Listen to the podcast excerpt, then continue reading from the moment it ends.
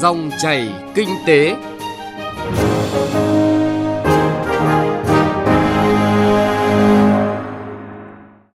Chào mừng quý vị và các bạn đã đến với Dòng chảy kinh tế. Chương trình hôm nay thứ tư ngày 30 tháng 1 năm 2019, chúng tôi dành toàn bộ thời lượng cho chuyên đề Hội nhập kinh tế quốc tế, cơ hội và thách thức, thực tế từ Hiệp định Đối tác Toàn diện và Tiến bộ Xuyên Thái Bình Dương CPTPP.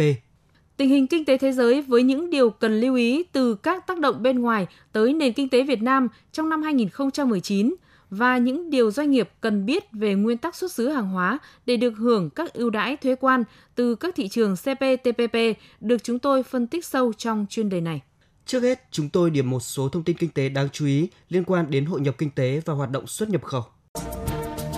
Tiến sĩ Mai Lan Hương, Đại học Kinh tế Quốc dân nhận định hội nhập kinh tế quốc tế sâu rộng đã giúp Việt Nam khai thác và mở rộng thị trường ra nước ngoài. Việt Nam đã chủ động tham gia các tổ chức kinh tế lớn như Hiệp hội các quốc gia Đông Nam Á, Diễn đàn Hợp tác Kinh tế Châu Á Thái Bình Dương, Diễn đàn Hợp tác Á Âu, Quỹ tiền tệ quốc tế. Nhờ hội nhập sâu rộng với nền kinh tế quốc tế đã góp phần thúc đẩy tăng trưởng nhanh nền kinh tế đất nước. Nếu như tăng trưởng GDP bình quân thời kỳ 1986-1990 chỉ đạt 4,4% một năm,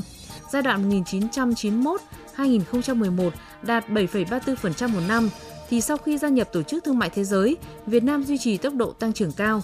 Trong năm 2007, tốc độ tăng trưởng GDP đạt 8,48%, là mức cao nhất trong vòng 11 năm trước đó. Do ảnh hưởng từ những biến động của nền kinh tế thế giới, khủng hoảng tài chính toàn cầu và khủng hoảng nợ công, nên tốc độ tăng trưởng GDP trong giai đoạn 2011-2015 tuy có chậm lại nhưng vẫn đạt 5,9% một năm, là mức cao của khu vực và thế giới.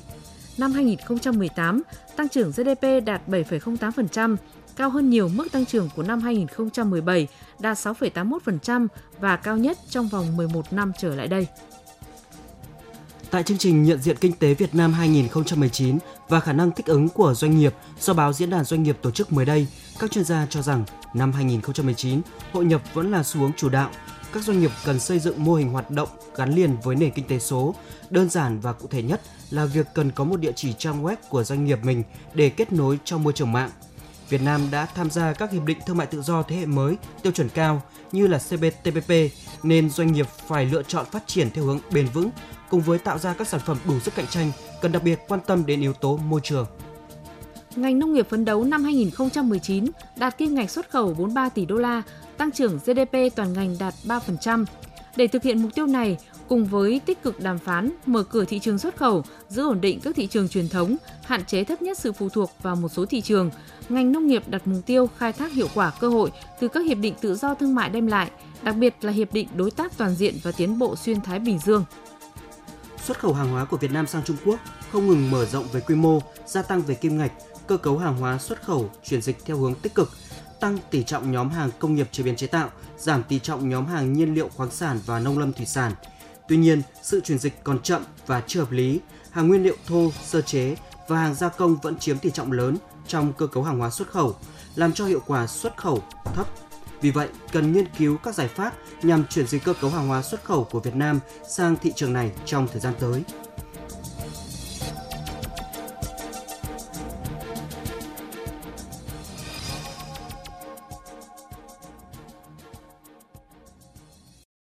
Thưa quý vị và các bạn, nhìn lại năm 2018, mặc dù tình hình kinh tế thế giới có nhiều biến động, tăng trưởng chậm lại, song Việt Nam đã đạt mức tăng trưởng kinh tế GDP 7,08%, cao nhất trong vòng 11 năm trở lại đây, gắn với ổn định vĩ mô, kiểm soát lạm phát. Tổng kim ngạch xuất nhập khẩu cả năm đạt hơn 482 tỷ đô la Mỹ.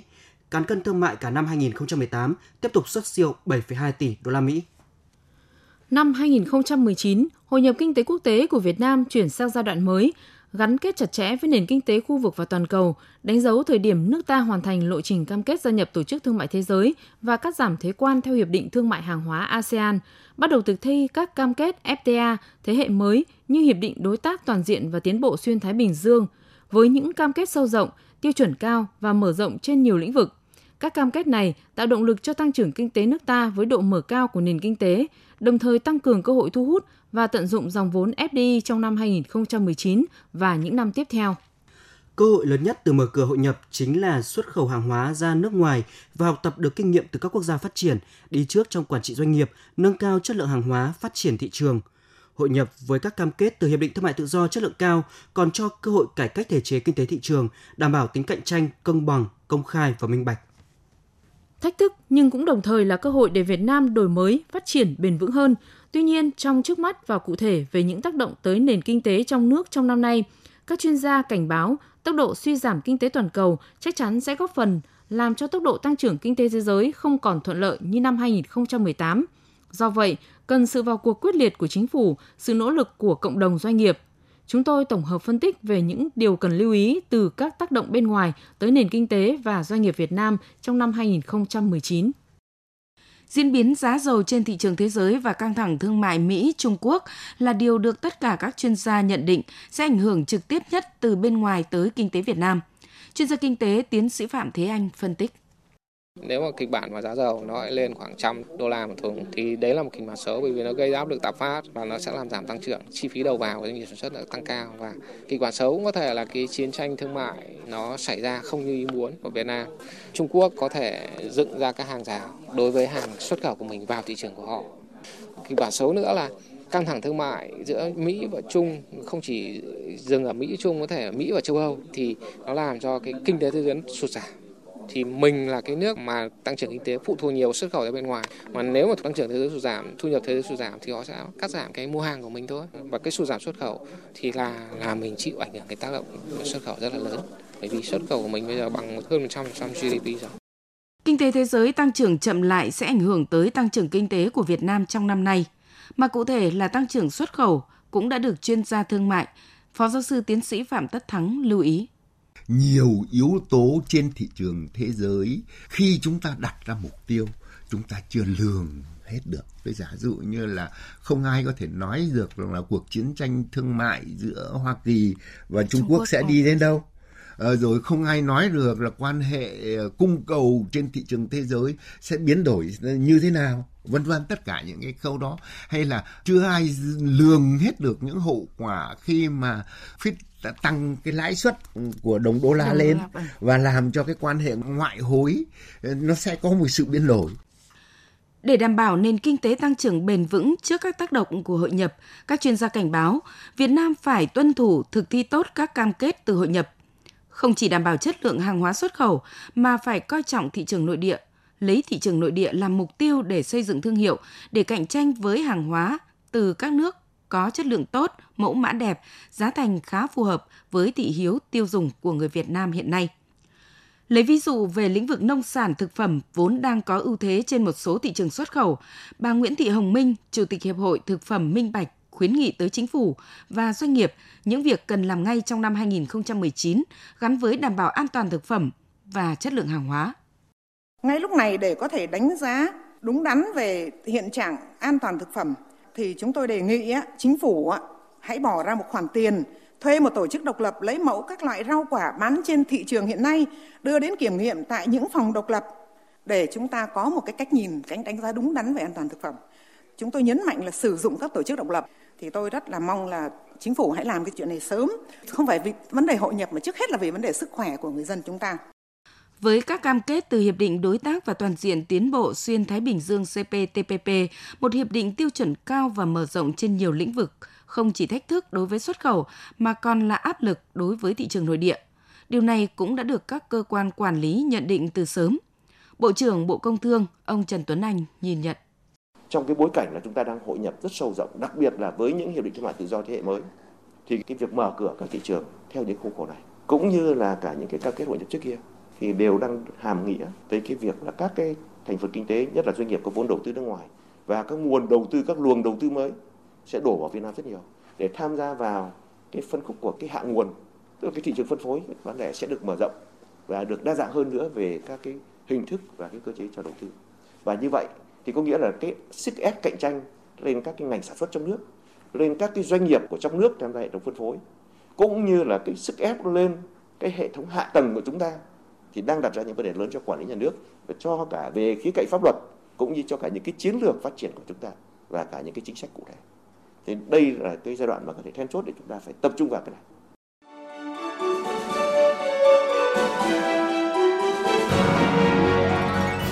Dòng chảy kinh tế, dòng chảy cuộc sống.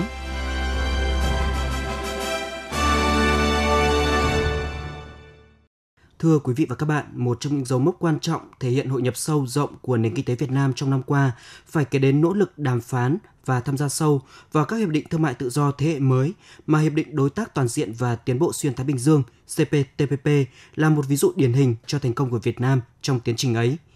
CPTPP đã chính thức có hiệu lực với Việt Nam được 2 tuần, bắt đầu từ ngày 14 tháng 1 năm 2019. Tuy nhiên, không phải doanh nghiệp nào cũng quan tâm tới CPTPP cũng như các tác động tới doanh nghiệp và thị trường từ các cam kết của Việt Nam với các thành viên tham gia hiệp định này. Và có lẽ không phải doanh nghiệp nào cũng hiểu để tận dụng được các cơ hội về thuế quan. Cho dù chúng ta tuyên truyền rất nhiều về việc sau khi CPTPP có hiệu lực thì gần 100% dòng thuế hàng hóa sẽ được cắt giảm, trong đó 66% mặt hàng thuế sẽ được đưa về 0% ngay khi CPTPP có hiệu lực và hơn 86% mặt hàng thuế sẽ về 0% sau 3 năm. Phóng viên Nguyên Long thông tin về những điều doanh nghiệp cần biết để được hưởng ưu đãi thuế quan từ các thị trường CPTPP. Vâng, thưa quý vị thính giả, theo các chuyên gia kinh tế, đối với CPTPP thì làm sao để chúng ta có thể tận dụng được các cơ hội về thuế quan mới là vấn đề đặt ra. Bởi trên thực tế, quá trình thực thi các cam kết từ Hiệp định Thương mại Tự do mà Việt Nam ký kết nhiều năm qua, chúng ta mới chỉ tận dụng được khoảng 30% ưu đãi về thuế. Trong khi CPTPP là một hiệp định tiêu chuẩn chất lượng cao hơn, đòi hỏi doanh nghiệp phải có sự am hiểu sâu hơn, kỹ hơn rất nhiều vấn đề mới có thể tận dụng được các ưu đãi này. Do vậy, chỉ khi đảm bảo được các cam kết về nguyên tắc xuất xứ hàng hóa được quy định trong CPTPP, doanh nghiệp Việt Nam mới có thể có được các ưu đãi thuế quan khi tham gia xuất nhập khẩu vào các thị trường thành viên của khối này. Tiến sĩ Nguyễn Thị Thu Trang, Giám đốc Trung tâm WTO và Hội nhập, Phòng Thương mại và Công nghiệp Việt Nam VCCI cho rằng nếu như là với những cái ngành sản xuất ấy, thì để mà tận dụng được cơ hội thuế quan chúng ta phải đáp ứng được quy tắc xuất xứ nhưng đối với nông nghiệp thì về mặt xuất xứ là gần như là không có vấn đề gì. Chế biến rau quả thì phần lớn là chúng ta có thể đáp ứng được cái vấn đề quy tắc xuất xứ. Nhưng có những cái vấn đề à, liên quan đến cái hàng rào kỹ thuật, những cái vấn đề liên quan đến hàng rào vệ sinh à, an toàn thực phẩm thì đấy là những cái điều mà nông dân của chúng ta, các doanh nghiệp của chúng ta trong cái ngành nông nghiệp là còn yếu. Và vì thế là chúng tôi một mặt hy vọng là khi mà chúng ta thực hiện CPTP thì các cơ quan nhà nước sẽ có những cái chương trình hỗ trợ bài bản cho người nông dân, cho các doanh nghiệp trong những cái lĩnh vực nông nghiệp để mà làm sao có thể tiếp cận được tối đa các cái thông tin, các cái yêu cầu và làm thế nào để mà đáp ứng được những cái yêu cầu đó. Ngoài ra thì từ cái góc độ của à, người nông dân cũng như là các doanh nghiệp trong những cái lĩnh vực này thì cũng cần phải chủ động để tìm hiểu thông tin, chủ động để tìm hiểu xem cái cơ hội về thuế quan của mình nó ở đâu và những cái điều kiện để có thể tận dụng được cái cơ hội thuế quan và tiếp cận những cái thị trường đó như thế nào. Còn chưa được như mong đợi. Vấn đề đặt ra là các doanh nghiệp cần phải làm những gì để đảm bảo nguyên tắc xuất xứ để được hưởng các ưu đãi thuế quan từ CPTPP từ thực tế hỗ trợ cho các doanh nghiệp hoạt động xuất khẩu trong lĩnh vực da dày, bà Phan Thị Thanh Xuân, Phó Chủ tịch kiêm Tổng Thư ký Hiệp hội Da dày Việt Nam thông tin. Điều thứ nhất đấy là chúng ta phải đáp ứng được các cái điều kiện mới, các cái quy tắc về xuất xứ mà trong đó thì 55% là cái tỷ lệ các cái nguyên vật liệu phải sản xuất tỷ lệ nội địa hóa là sản xuất tại Việt Nam. Thì như với những cái doanh nghiệp mà đã có sự chuẩn bị tốt thì điều đó không có gì là trở ngại. Tuy nhiên là đối với những doanh nghiệp mà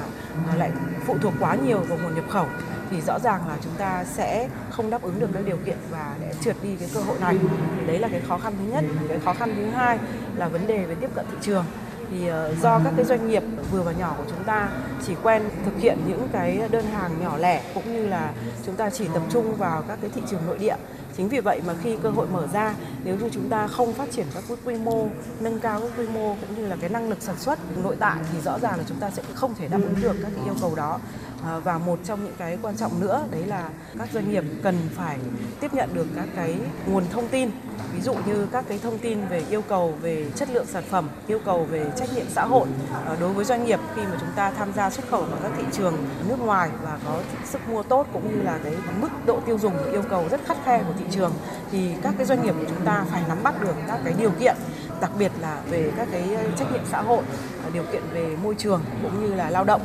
những cái yêu cầu như vậy nếu như chúng ta không đáp ứng thì rõ ràng là đơn hàng xuất khẩu của chúng ta cũng sẽ không không thành công. Chuyên gia kinh tế tiến sĩ Nguyễn Chi Hiếu tư vấn cho doanh nghiệp bằng những ví dụ hết sức cụ thể và thực tế như thế này.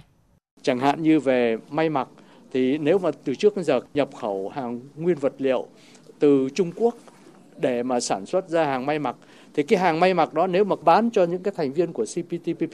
thì không được hưởng cái thuế suất nhập khẩu bằng không đâu. Tại vì nếu mà muốn được hưởng cái thuế suất bằng không đó thì phải nhập khẩu nguyên vật liệu từ những cái thành viên khác ở trong CPTPP. Thành ra tôi nghĩ rằng các doanh nghiệp, thứ nhất là cần phải thấu hiểu những cái quy định của CPTPP liên quan đến ngành nghề của mình, liên quan đến hàng may mặc, liên quan đến thực phẩm, liên quan đến dược phẩm, rồi nội địa của chúng ta cũng phải có những cái thay đổi. Dưới góc nhìn của chuyên gia nghiên cứu chính sách, ông Nguyễn Anh Dương, trưởng ban kinh tế tổng hợp, Viện Nghiên cứu Quản lý Kinh tế Trung ương CM cho rằng, các quy định về xuất xứ hàng hóa trong CPTPP khá rõ ràng – đây là luật chơi nên các doanh nghiệp không nên đặt vấn đề là nó chặt chẽ hay không chặt chẽ, mà cần phải tuân thủ các luật chơi ấy thì mới được hưởng lợi khi xuất khẩu vào các thị trường này. Ông Nguyễn Anh Dương đưa ra khuyến cáo cụ thể. Đối với một số mặt hàng mà được gọi là xuất xứ thuần túy thì cái yêu cầu về xuất xứ hàng hóa nó không phải thành vấn đề. Nhưng cái vấn đề ngặt nghèo hơn đó là với những cái mặt hàng mà Việt Nam được kỳ vọng là tham gia nhiều vào chuỗi giá trị ở khu vực thế thì làm thế nào để chúng ta bảo đảm xuất xứ hàng hóa khi mà chúng ta lại nhập hàng từ một nước mà trước đây chẳng hạn chúng ta nhập hàng từ các nước ngoài CPTPP thế thì bây giờ vấn đề đầu tiên là chúng ta liệu có tìm được cái nguồn hàng thay thế từ các nước trong CPTPP hay không? Và cái vấn đề này thì rõ ràng là bản thân doanh nghiệp thì cũng có thể có lợi thế là vì doanh nghiệp cũng là kinh doanh trong ngành doanh nghiệp có mạng lưới của mình và có thể tìm được cái biết được là cái nguồn hàng thay thế ở trong các nước CPTPP là như thế nào. Thế nhưng nếu các doanh nghiệp có quy mô tương đối nhỏ hơn và ít kinh phí hơn đi tìm các cái nguồn hàng ấy thì rõ ràng cái vai trò là của các mạng, mạng lưới cơ quan thương vụ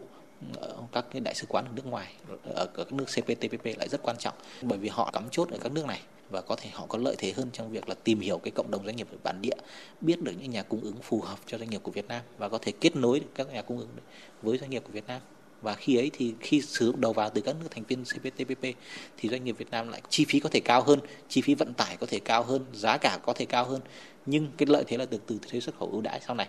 Thì đấy cũng là một cái yếu tố rất quan trọng. Và cái vấn đề thứ hai đối với xuất xứ hàng hóa là quá trình mua bán qua nhiều công đoạn mà mua từ nhiều cái mạng lưới như vậy thì nó đòi hỏi cái hệ thống quản lý tương đối chặt chẽ về hệ thống hóa đơn chứng từ và cả cái về hệ thống thông quan vân vân.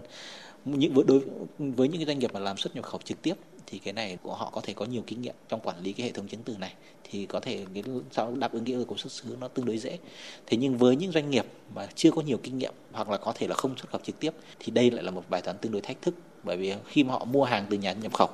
thì vấn đề thứ họ thường quan tâm nó chỉ là giá cả và cái thời gian giao hàng và chất lượng hàng hóa. Chứ họ ít khi đòi hỏi cái nhà nhập khẩu là phải cung cấp cho họ cả cái chứng nhận xuất xứ và điều này đòi hỏi doanh nghiệp Việt Nam những doanh nghiệp mà có quan tâm xuất khẩu ở thị trường CPTPP thì phải có thói quen là yêu cầu chứng nhận xuất xứ đối với tất cả mọi trường hợp. Tôi lấy ví dụ như một doanh nghiệp của Việt Nam nhập khẩu từ Singapore về chẳng hạn, họ có thể nhập theo quy chế của ASEAN, có thể theo quy chế của WTO vì một số mặt hàng nó có thể là thuế thuế suất nó không khác nhau thế thì doanh nghiệp trong trường hợp như vậy doanh nghiệp nhập khẩu thường sẽ bảo là theo các quy chế tương đối dễ như WTO chẳng hạn và vì nó không có lợi thế gì về nhập khẩu về thuế quan thuế nhập khẩu cho nên thường là nhiều khi họ ít khi quan tâm đến cái chứng nhận xuất xứ. Thế thì nếu doanh nghiệp của Việt Nam mà làm nhập đậu sử dụng đầu vào ấy, mà mua lại tờ vào từ doanh nghiệp nhập khẩu ấy thì họ lại phải yêu cầu cái doanh nghiệp nhập khẩu là cung cấp cái chứng nhận xuất xứ khi nhập khẩu vào. Và điều này đòi hỏi sau này doanh nghiệp nhập khẩu trực tiếp kia, họ cũng phải có một cái thói quen là đòi cái chứng nhận xuất xứ và lưu giữ cái chứng nhận xuất xứ ấy để sau này cung cấp lại cho nhà sản xuất của Việt Nam. Và nhà sản xuất Việt Nam khi có đủ chứng từ như vậy thì họ mới có thể có cơ sở để xuất khẩu và trên nguyên tắc là hưởng xuất xứ cộng gộp. Vâng, những hướng dẫn khuyến cáo vừa rồi của các chuyên gia khá cụ thể và cặn kẽ, giúp các doanh nghiệp đảm bảo được các nguyên tắc xuất xứ hàng hóa, qua đó có thể tận dụng được các cơ hội về thuế quan khi tham gia xuất khẩu vào thị trường CPTPP. Cảm ơn chị Nguyên Long đã làm cầu nối kết nối thông tin giữa các chuyên gia và doanh nghiệp. Và nội dung này cũng đã kết thúc dòng chảy kinh tế chuyên đề Hội nhập kinh tế quốc tế, cơ hội và thách thức, thực tế từ Hiệp định Đối tác Toàn diện và Tiến bộ Xuyên Thái Bình Dương CPTPP. Chương trình do nhóm phóng viên kinh tế thực hiện.